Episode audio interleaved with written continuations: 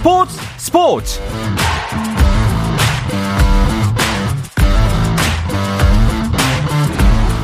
스포츠가 있는 저녁 어떠십니까? 한상원 아나운서의 휴가로 이번 주 스포츠 스포츠 함께하고 있는 아나운서 남현종입니다. 오늘 이슈들 살펴보는 스포츠 타임라인으로 출발합니다.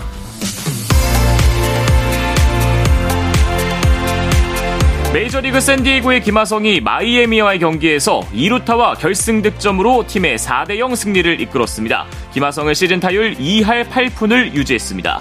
한편 LA 에인절스의 오타니 쇼헤이가 신시내티전에서 44호 홈런을 기록하며 메이저리그 전체 홈런 단독 선두로 나섰습니다. 하지만 마운드에서는 2회도 채우지 못하고 내려갔는데요.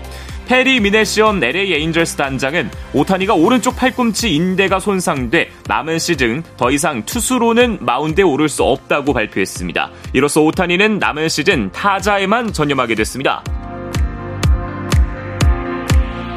한국 여자 핸드볼이 2024년 올림픽 아시아 지역 예선을 통해 단체 구기 종목으로는 처음으로 파리올림픽 본선행을 확정했습니다. 개최국 일본과의 경기에서 25대 24로 이긴 한국 여자 핸드볼은 4전 전승으로 1위를 차지해 1984년 로스앤젤레스 대회부터 11회 연속 올림픽 본선행을 달성했습니다. 항저우 아시안게임에 나서는 우리나라 축구대표팀이 음주운전 이력으로 논란이 된 수비수 이상민을 대신해 일본 베갈타 센다이 소속인 김태현 선수를 발탁했습니다. 이기흥 대한체육회 회장은 진천선수촌에서 열린 기자회견에서 지난 주말 아시안게임 조직위의 승인이 이루어져 김태현이 축구대표팀에 합류하게 됐다고 밝혔습니다. 2023 피파 호주 뉴질랜드 여자 월드컵 우승 후 시상식에서 자국 축구협회장에게 기습적인 입맞춤을 당한 스페인 여자 축구 대표팀의 간판 미드필더 헤니페르 에르모소 측이 처벌받지 않으면 안 된다고 규탄했습니다. 에르모소가 가입한 노조인 풋프로는 성명을 통해서 우리가 용납할 수 없다고 생각하는 행동으로부터 여성 축구 선수를 보호하기 위한 모범적인 조치가 채택돼야 한다고 주장했습니다.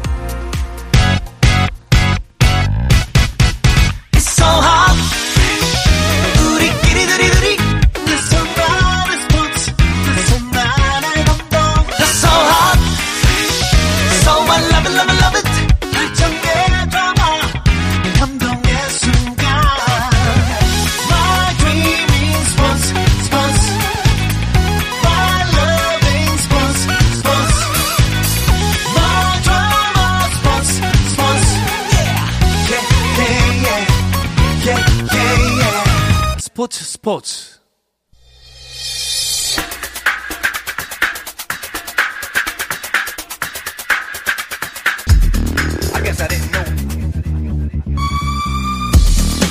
영국과 한국을 오가는 이원 축구 방송 이건 김정용의 해축 통신 시작합니다.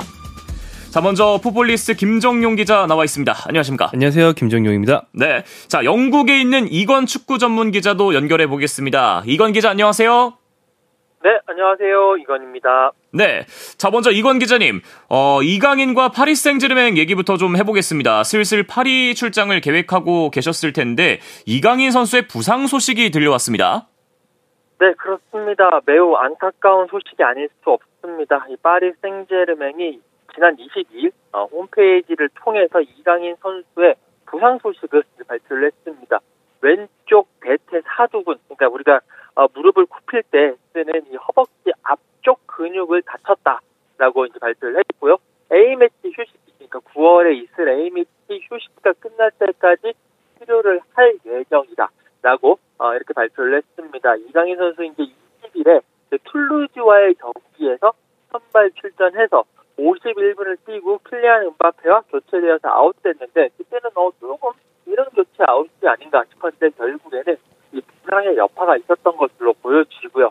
어, 파리 생제르맹이 밝힌 대로 A 매치 휴식기가 끝날 때까지 치료를 할 예정이라고 한다면 지금부터 4주 정도는 걸릴 듯 하고요. 9월 A 매치 우리나라 대표팀이 영국에서 어, A 매치를 하는데 이 A 매치에도 나갈 수 없을 뿐만이 아니라 한 달 정도 앞으로 다가온 항저우 아시안 게임에서 출전 여부도 지금 불투명한 상황입니다. 네, 아, 아, 정말 이 4주라는 기간 동안 중요한 경기들이 많이 있잖아요. 물론 뭐 리그 소속팀도 그렇지만 A 대표팀 클리스마노 그리고 황선홍호까지 지금 플랜에 좀 차질이 생겼겠는데요. 네, 그렇습니다. 이강인 선수가 부상을 입은 부인 대퇴 사두근이 이게 어, 큰 부상일 경우에는 한 8주 정도 결정하기도 하고 아주 빨리 복귀하면 2주 정도에 끝나기도 해서 4주라는 건 물론 이제 전망이지 확정된 건 아닙니다. 하지만 예. 이제 4주라고 가정을 할 경우에는 9월 초에 이제 A 대표팀의 어, 국가대표 친선 경기가 있고 9월 중순부터 말에 걸쳐서 아시안 게임이 있다고 생각하시면 되는데 어 아무리 짧은 시간 안에 복귀를 해도 A 대표팀 소집은 이제 불가능해졌다고 보시면 되겠고요. 네. 이제 아시안 게임은 회복 속도에 따라서 얼마나 좋은 컨디션으로 갈 수 있는가 또 갈 수 있는지 여부 자체가 좀 달라진다고 할 수 있겠습니다. 이게 어찌 보면 최근 그 A 대표팀의 클린스만 감독이 이강인 선수를 A 대표팀에 차출하고 싶어 하면서 뭐 아시안 게임으로 바로 보내야 하는지 아니면은 A 대표팀을 찍고 가야 되는지에 대해서 논란이 좀 있었는데 부상으로 인해서 본의 아니게 정리가 된 셈이 됐어요. 네. 어차피 뭐 A 대표팀 활용할 수 없게 됐고요. 이제 아시안 게임에 갈 수 있느냐가 어, 굉장히 관심사로 떠올랐습니다. 4주 만에 이제 회복을 한다면 아시안 게임 뭐 직전이나 조별리그 때 합류할 수 있는 거죠? 네, 그렇습니다. 뭐 가능하면 뭐 충분히 어, 첫 경기보다 며칠 앞서서 이제 회복을 하고 현지에 합류한 다음에 그 어떤 컨디션을 조절하는 시간까지 갖고 들어가야겠지만 만약에 첫 경기를 뛸 수 없을 정도로 회복 기간이 뒤로 밀린다. 그러면 이제 이강인 선수 소집 자체를 놓고 황선홍 감독이 굉장히 고심을 하게 되겠죠. 네.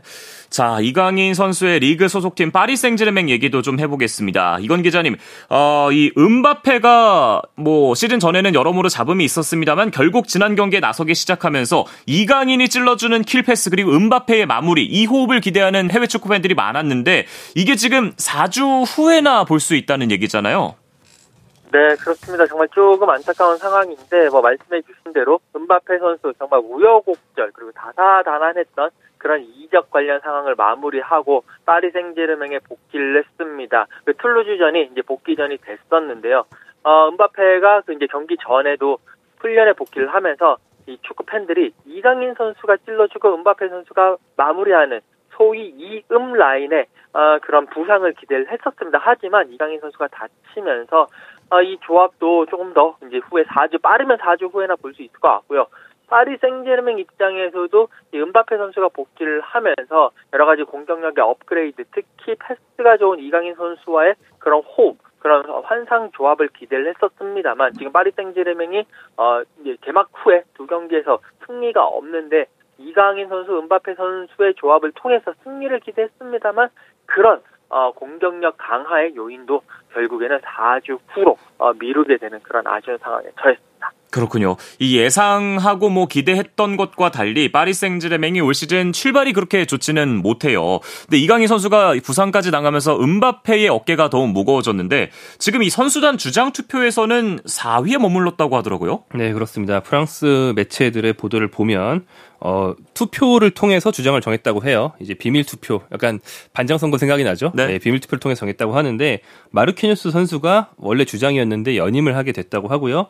어, 은바페는 페레이라 등과 함께 이제 4강 정도에 들어서 이제 부주장단이 되었다고 합니다. 이제 은바페가 밀렸다는 것이 최근에 은바페가 뭐 농담으로 음 단장이다. 뭐 선수 영입 자체에 관여를 많이 할 정도로 팀 내 권력이 강하다 이런 말이 많이 나오다 보니까 네. 주장에서 밀렸다는 것만으로도 화제가 되지만 마르키노스가 연임을 할 만한 선수인 거는 뭐 확실합니다. 왜냐하면 예. 이 선수가 아직 29살로 비교적 뭐 젊은 축임에도 불구하고 파리 생제르맹에서의 어떤 근속 기간이 10년이나 되는 유망주일 때 와서 팀을 오래 지켜주고 있는 선수고 그리고 10년 전이면 딱 이 팀이 세계적인 강호로 발돋움할 때거든요. 예. 쉽게 말해서 개국 공신입니다. 아. 그래서 마르키노스 선수가 아무리 은바페가 이제 스타라고 해도 주장직을 뭐 유지하고 있는 거는 뭐 누가 와도 이제 유지할 수 있는 그런 선수라고 보시면 되겠고요. 그렇죠. 근데 이제 아, 네. 마르키누스가 주장을 하는 거는 이해가 되는데 그래도 이 은바페가 이름값이 있는데 4위를 할 정도인가 그게 좀 논란이 될 것 같아요. 네, 그렇죠. 이게 페레이라, 킴펜베, 은바페 이 세 명이 부주장단이라고 하는데 은바페가 좀 너무 낮은 거 아니냐 이런 생각은 해볼 수 있겠습니다. 그리고 최근에는 원래 브라질파와 비브라질파 또 남미파와 유럽파 이런 파리 생제르맹 내에 네 분이 있다는 소식이 몇 년 동안 계속 나왔어요. 근데 지금은 메시와 네이마르가 다 떠나면서 유럽파가 확 휘어잡은 것처럼 보였거든요. 예. 하지만 여전히 주장은 마르키뉴스로 선임이 되면서 어, 그런 갈등보다는 이제 어떤 출신 대륙은 떠나서 다들 융화될 수 있는 분위기가 되는 게 아니냐 이렇게 긍정적으로 보는 전망도 있습니다. 네. 자 그리고 이건 기자 아, 프랑스의 레전드죠. 앙리가 올림픽 대표팀을 맡게 되면서 또 다른 이제 레전드로 커가고 있는 음바페와의 만남을 기대하는 목소리가 커지고 있습니다. 네, 그렇습니다. 어, 그 파리 올림픽이 이제 1년 정도 앞으로 다가왔습니다. 어, 프랑스 같은 경우에는 이 올림픽에 예선을 거치지 않고 바로 이제 주최국의 자격으로 본선에 진출을 하게 되는데요. 프랑스 축구협회가 이 파리 올림픽에 나설 프랑스 올림픽 대표팀 감독으로 정말 레전드 말씀해 주신 그 레전드 티에리 앙리를 감독으로 선임을 했습니다. 계약 기간은요 2025년까지고요. 아무래도 이 앙리 선수의 현역 시절 어, 모습을 생각을 하면 지금 킬리안 은방페와의 모습과 상당히 겹친다라고 볼 수가 있을 것 같습니다. 그만큼 앙리 감독의 현역 시절은 상당했는데 어, 이것이 이제 지도자 시절까지 갈 때는 조금 아직 미지수라는 그런 평가도 많이 있습니다. 네. 은바페 선수가 파리 올림픽 출전을 강력하게 희망을 하고 있어요. 그러니까 도쿄 올림픽 같은 경우에는 이제 도쿄 올림픽이 코로나 여파로 인해서 물론 유로 2020도 그랬지만 다 1년씩 밀렸고요. 그래서 유로 2020과 올림픽이 겹치면서 결국에 어, 올림픽 무대에 나가지 못했거든요. 그렇기 때문에 은바페 입장에서는 이번 파리 올림픽 특히나 이제 자신의 고향인 어, 프랑스에서 열리기 때문에 이번 파리 올림픽에서 올림픽 금메달이라는 목표를 꼭 달성하겠다. 프랑스가 1984년 LA 올림픽 때 그 축구 금메달을 딴 이후에 아직까지 금메달을 못 땄습니다. 그렇기 때문에 은바페가 나서서 금메달을 따낸다면 하나의 또 역사를 세울 수 있는 거기 때문에 은바페의 출전 그리고 티에리 앙리 감독 스타 감독의 어, 그런 지도력이 얼마나 빛을 발할 것인가에 대해서 또 많은 관심이 집중되고 있습니다. 네. 특별한 변수가 없다면 같은 소속팀 동료인 은바페와 이강인이 내년 파리 올림픽에서 적으로 맞붙을 수도 있겠습니다. 자, 그런데 이 안 그래도 지금 이건 기자도 앙리의 이 감독으로서의 역량은 조금 더 지켜봐야 된다 의문을 제기했잖아요. 근데 아, 이 전 종목을 불문하고 선수 시절 슈퍼스타가 슈퍼 감독, 좋은 감독이 되는 건 참 어려운 것 같은데 앙리의 지도자로서의 평가는 좀 어떻습니까? 아, 현재까지는 좀 쉽게 말해서 영 아니었습니다. 네. 네. 그 벨기에 대표팀 수석 코치를 했었는데 이때부터 평판이 좋지는 않았어요. 그리고 AS 모나코 그리고 이제 미국 프로축구에 참가하는 캐나다 구단이죠. 몬트리올 임팩트 등의 감독 생활을 했는데 별다른 성과가 없었고요. 특히 모나코 같은 경우에는 뭐 모나코 공국의 팀이긴 하지만 크게 보면 자국 리그 프랑스 리그의 팀인데도 불구하고 네. 1년을 못 채웠어요. 석 달 조금 넘는 기간 만에 물러났거든요. 그래서 좀 많이 비판을 받기도 했고 지도력에 대해서 회의가 많았는데 그 말씀하신 슈퍼스타가 감독이 됐을 때 겪는 어떤 함정과 우를 앙리 감독이 전형적으로 범해 왔다고 알려져 있어요. 그러니까 선수들한테 이런 식으로 지도를 한다는 거죠. 이게 왜 안 되니? 네. 차면 들어가는 거 아니니? 야, 이렇게 뛰고 패스 받고 때리면 되는 거 아니냐? 달리기 하면 원래 이 정도 속도 나는 거 아니니? 약간 이런 투로 지도를 해왔다는 뉴스가 많이 있었습니다. 네. 그래서 근데 어, 그런 우를 이제 반복하지 않기 위해서는 그동안 경험이 좀 있었으니까 이번엔 좀 달라진 모습 보여줘야겠죠. 근데 만약 은바페를 지도하게 된다면 은바페는 잘 알아듣지 않을까요? 어, 저는 감독님 현역 때랑 똑같습니다. 이렇게 할 수 있겠죠. 네. 네. 어, 내년에 파리 올림픽에서 앙리와 음바페의 호흡도 기대가 됩니다. 자, 이제 잉글랜드 프리미어 리그로 얘기를 넘어가 보겠습니다. 자, 이건 기자는 지난 주말 토트넘 대 맨유전 현장 취재를 하셨죠? 네, 어, 19일 그 토트넘의 홈구장인 토트넘 홋스퍼 스타디움에서 열렸던 프리미어 리그 2라운드 경기였습니다. 토트넘과 맨유가 격돌을 했는데요. 일단 그 캡틴 손흥민 선수 풀타임 활약을 했습니다. 공격 포인트는 기록하지 못했지만 정말 손흥민 선수 맹활약을 하면서 팀의 2대 0 승리를 이끌었습니다. 아, 이 동료 선수들의 슈팅이 막 골대에 맞고 그다음에 살짝 빗나가고 상대 어, 골키퍼에게 막히고 그런 부분만 없었다면 손흥민 선수 최선 이 도움은 기록을 할 수 있었을 만한 그런 경기였고요. 어, 정말 어, 토트넘이 메뉴를 상대로 완승을 거두면서 현지 분위기, 현장 분위기가 엄청나게 대단한 아, 그런 분위기를 또 보여주기도 했습니다. 네. 공격 포인트 없이 이렇게 높은 평점을 받을 수 있다는 걸 손흥민 선수가 지난 경기에서 보여줬는데, 아, 케인 없이 걱정이 많은 시즌인데 일단 뭐 두 경기밖에 하지 않긴 했습니다만, 오히려 케인의 역할을 손흥민이 해주고 있는 것 같다는 느낌이 듭니다. 네, 그렇습니다. 해리 케인이 시즌반 공격수임에도 불구하고 패스를 잘한다. 이런 게 장점이었는데, 손흥민 역시 이번 시즌에는 측면 윙어로 배치돼 있지만, 돌파나 크로스 슛보다는 패스를 잘하는 것이 굉장한 장점으로 보이고 있습니다. 축구 통계 매체에 따르면 손흥민 선수가 맨체스터 유나이티드를 꺾은 경기에서 공격 지역 패스 성공과 기회 창출 등의 어시스트로 집계되지 않아도 아무튼 나는 이제 패스는 분명히 잘해서 팀 공격에 긍정적인 영향을 미친 그런 2차 지표들에서 팀 내 최다였어요. 그러니까 어시스트는 약간 운이 좋아서 동료가 마무리를 해야만 기록할 수 있는 거라면 네. 경기 내내 꾸준히 좋은 패스를 어, 제공해준 선수도 굉장히 가치가 있거든요. 그러면서도 그런 역할을 해줬고 실제 경기를 봐도 측면으로 상대 선수를 유인한 다음에 오버래핑하는 윙백에게 공을 준다든지 미드필더가 공격 가담을 할 때 굉장히 적절한 타임에 패스를 내준다든지 약간 플레이메이커에 가까운 좋은 모습 많이 보여주면서 아 노련하구나.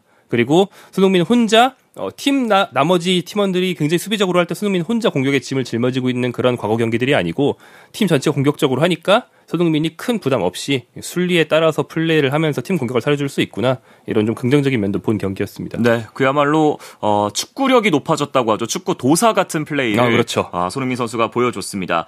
이건 기자 현장에서 봤던 이 경기 분위기는 어땠습니까?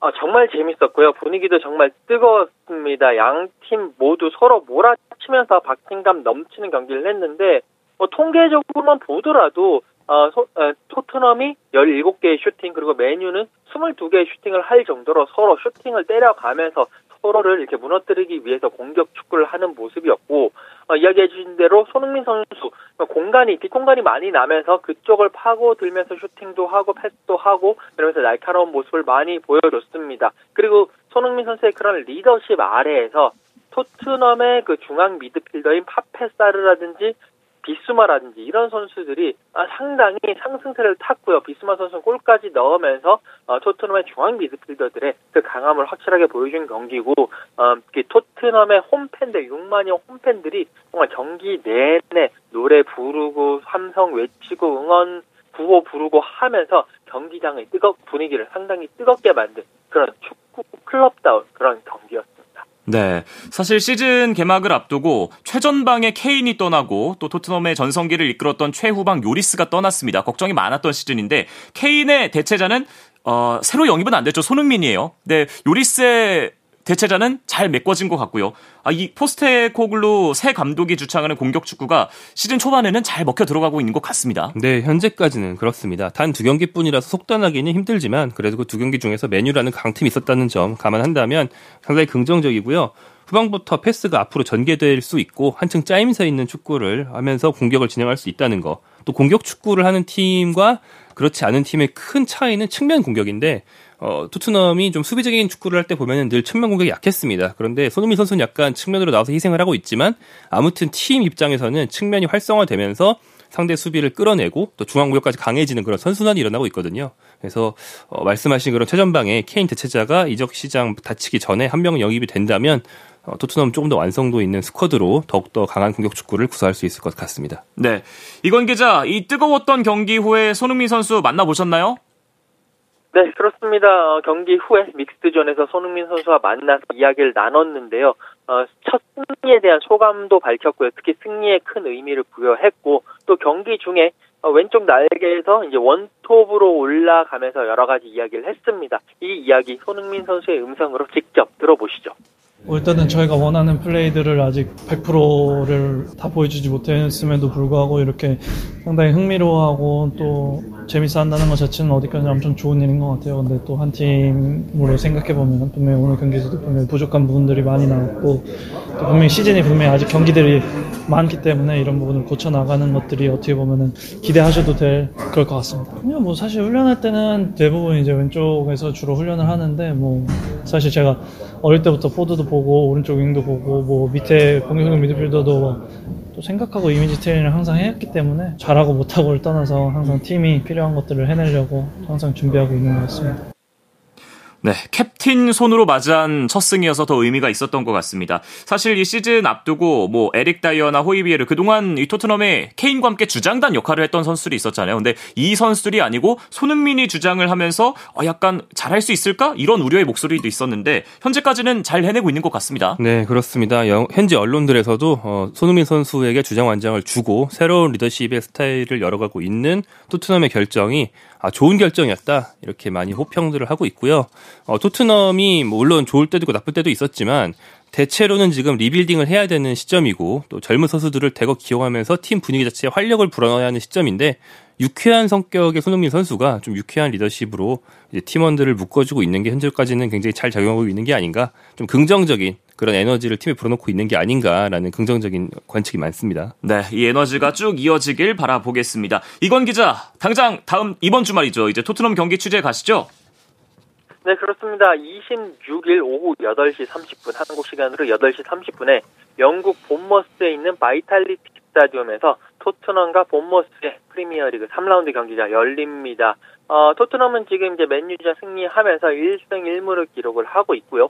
본머스는 1무 1패의 부진에 빠져 있는데 어, 이와 관계없이 본머스 원정 자체가 토트넘에게는 상당히 좀 까다롭습니다. 특히 본머스가 밀집 수비로 나설 가능성이 상당히 높기 때문에 손흥민 선수를 포함해서 어, 토트넘의 공격진에게 어떤 공간을 내주지 않게 된다면 상당히 토트넘 공격진은 어려움을 겪을 수밖에 없습니다. 그리고 이제 손흥민 선수 개인적으로도 2019년 그 본머스 원정에서 퇴장당한 그런 아픔이 있기 때문에 그런 아픔과 그리고 팀적인 아픔을 이번에는 대갚아 주겠다. 라는 어, 그런 의지로 경기를 펼칠 것으로 보입니다. 네, 멋진 경기 펼치길 기대해 보겠습니다. 또 다른 프리미어리그 얘기로 넘어가 보겠습니다. 올 시즌 프리미어리그 빅리거 가운데 1호 골을 신고한 선수가 이제 황희찬 선수입니다. 아, 지난 경기 코리안 리거 올 시즌 첫 골을 넣으면서 건강한 황희찬은 빅리그 11번을 달 자격이 있다는 음. 걸 보여줬습니다. 네, 그렇죠. 어, 2라운드 브라이턴 앤 호브 앨비언전에서 울버햄턴의 황희찬 선수가 첫 골을 기록했는데 물론 팀은 대패를 당했습니다만 황희찬 선수는 앞으로 공격진에서 더 요긴하게 쓰일 수 있다는 그런 가능성을 보여줬고요. 그 뒤로 다른 리그, 그러니까 프리미어리그 밖에 다른 리그 팀들이 황희찬 선수를 영입을 노렸더니 네. 그 울버햄턴 구단에서 우리 선수 중에서 황희찬은 판매 불가다 오. 어. 이렇게 선언했다는 현지 보도도 있었습니다. 그래서 굉장히 좀 팀 내 가치가 올라가고 있는 그런 상황이고요. 황희찬 선수가 어, 이번 시즌 두 경기에 모두 교체로 나왔다는 것까지 감안한다면 90분도 채 안 뛰었는데 득점을 한 거라서 더욱 더 소중하다고 할 수 있고 그 팀 내의 공격진 상황이 굉장히 좋지 않은데다가 그렇죠. 현재 공격형 미드필더로서 뭐 공격 전개의 중책을 맡고 있는 누네스 선수가 맨체스터 시티의 거액 제안을 받고 8월 31일이 되기 전에 이적할 거라는 전망도 나오고 있어요. 그래서 공격 전개와 마무리 양면에서 모두 가치가 있는 황희찬 선수는 앞으로도 비중이 높지 않을까 네. 그렇게 전망합니다. 건강 관리만 잘하면 이제 선발로 좀 뛸 수 있을 것 같고 그래야 이제 팀 성적도 올라갈 수 있겠죠. 아, 그렇습니다. 네. 자, 그리고 아, 또 다른 선수 황의조 선수 상황은 어때 보이십니까? 네, 황의조 선수는 노팅엄 포레스트 어, 프리미어리그 구단에 있는데 사실 노팅엄에 있다는 것 자체를 여전히 잘 모르시는 분들이 계세요. 근데 작년 여름에 노팅엄 포레스트로 이적을 했다가 이제 노팅엄과 자매 구단인 그리스의 올림피아코스로 임대가 됐었고 거기서 자리가 없으니까 한국 FC 서울로 다시 임대가 됐었죠. 두 차례 임대를 모두 마치고 지금 노팅엄으로 복귀해서 프리미어리그 팀에서 주전 경쟁을 해 보겠다라고 이제 어, 욕심을 부리고 있고 또 이제 프리시즌에는 골도 넣으면서 충분히 가능성을 보여줬습니다. 하지만 지금까지 팀이 두 경기를 했는데 첫 경기는 엔트리에 못 들었고요. 두 번째 경기는 엔트리에 들긴 했는데 못 뛰었어요. 네. 이제 원래 주전이 아니 었던 선수가 출장 시간을 가지려면 운도 좀 따라야 되는데 하필 바로 지난 경기에서 황의조의 경쟁자인 두 공격수가 한 골씩 넣었어요. 아... 그래서 앞으로 쉽지는 않아 보입니다. 네. 훈련에서 더욱더 자신의 가치를 증명하고 또 이제 행운이 따라서 찾아오는 그런 기회를 꼭 잡아야겠죠. 네. 자, 코리안 리거가 많기 때문에 프리미어 리그 소식 들어도 들어도 재밌지만 다른 리그에도 우리 선수들이 있으니까요. 아, 독일로 넘어가 보겠습니다. 분데스리가 소식은 잠시 쉬었다 와서 다시 나눠보겠습니다.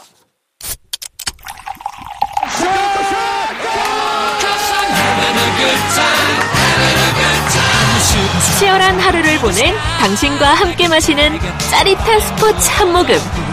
매일 저녁 8시 30분 한상원의 스포츠 스포츠. 자, 계속해서 분데스리가 소식을 만나보겠습니다. 자, 김민재 선수가 있는 바이른 뮌헨. 어, 얼마 전에 김민재 선수가 독일 전통 의상 가죽 바지 레더 호젠 입고 맥주잔 들고 있는 사진이 또 눈길을 모았어요. 네, 우리가 독일 하면 딱 생각나는 그 전통 의상. 그게 이 뮌헨 지역, 남부 지역의 의상인데 바이에른 뮌헨 선수들은 이 옷을 1년에 한 몇 번 입어야 됩니다. 김민재 선수는 영입되자마자 좀 고급 Lederhosen을 하나 선물 받았었고요. 네. 그리고 맥주 축제와 굉장히 밀접한 관련이 있다 보니까 그 바이에른 뮌헨 뮌헨 지역을 대표하는 그 맥주 브랜드의 광고를 위해서 이번 입고 한번 나왔어요. 그리고 앞으로 이제 9월 말이 되면 유명한 축제죠. 옥토버 페스트가 열리는데 아. 이때 이 옷 또 입고 맥주 축제 꼭 가서 한 잔은 먹어야 되거든요.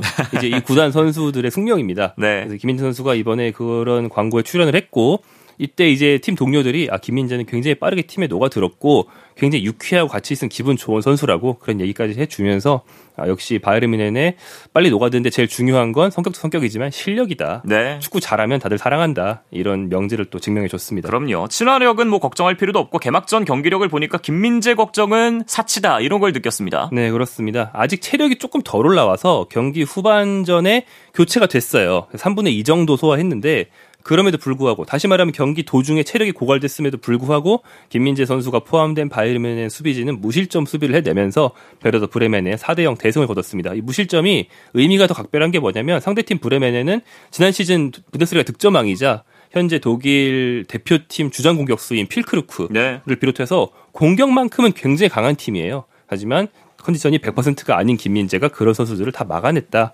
여기서 우리가 굉장히 높은 점수를 줄 수 있습니다. 네. 그리고 또 하나 걱정하지 않아도 되는 남자. 예전엔 손의 남자였지만 지금은 킴의 남자 케인이 개막전부터 골을 넣었습니다. 이건 기자, 이 케인의 골은 이 개막전 영국에서도 많이 주목이 됐죠? 네, 그렇습니다. 영국의 많은 매체들이 이제 독일까지 날아가서 현장 취재도 하고요. 여러 가지 또 기사들을 쏟아냈는데 아무래도 그 경기 베르더 브레멘과의 경기에서 케인이 1골 1도움을 기록을 하면서 역시 케인이다. 의심의 여지가 없다 라는 어, 그런 평가를 들었습니다. 사실 이제 케인이 그 이전에 13일에 열렸던 뮌헨과 라이프치히의 슈퍼컵에서 어, 교체 출전했습니다만 뮌헨이 지면서 우승에 실패했거든요. 케인의 그 커리어상 우승이 한 번도 없기 때문에 이 케인의 무관 징크스가 바이에른 미넨까지 가서도 여전히 발동되는 게 아닌가라는 그런 걱정도 있었습니다만 이번 분데스리가 데뷔전에서 케인이 1골 1도 바이에른 미넨은 4대0 대승을 거두면서 아 역시 케인을 믿을 수 있다. 그리고 이번에는 어, 리그 우승을 하지 않겠느냐 라는 그런 긍정적인 어, 그런 예상들이 계속 쏟아져 나오고 있습니다. 그렇죠. 김민재 선수가 또 유관력이 있는 선수이기 때문에요. 자 시간이 많이 남지 않았는데 이건 기자 마지막으로 짧게 어, 또 다른 우리 유럽파 선수들의 어, 소식이나 앞으로의 전망도 짧게 정리해 주시죠. 네, 어, 이재성 선수 마인츠에서 뛰고 있는데요. 어, 그 지난번 분데스리가 개막전에서 우니온 베를린 어, 원정에 가서 74분을 뛰었습니다. 하지만 팀은 아쉽게도 1대 4로 졌습니다. 어, 그리고 또 정우영 선수가 슈투트가르트에서 뛰고 있는데요. 보훔과의 홈 경기에서 609일 만에 분데스리가 풀타임을 소화를 했고요. 활발한 모습을 보여줬습니다. 어, 슈투트가르트는 5대 0으로 대승을 거뒀습니다. 네, 우리 코리안 리거들의 활약 이번 주말도 기대해 보겠습니다. 자, 더 얘기 나누고 싶은 게 많지만 시간 관계상 오늘은 여기서 마치겠습니다. 이건 기자, 김정용 기자, 고맙습니다. 고맙습니다. 내일도 저녁 8시 30분에 돌아오겠습니다. 아나운서 남현종이었습니다. 스포츠 스포츠.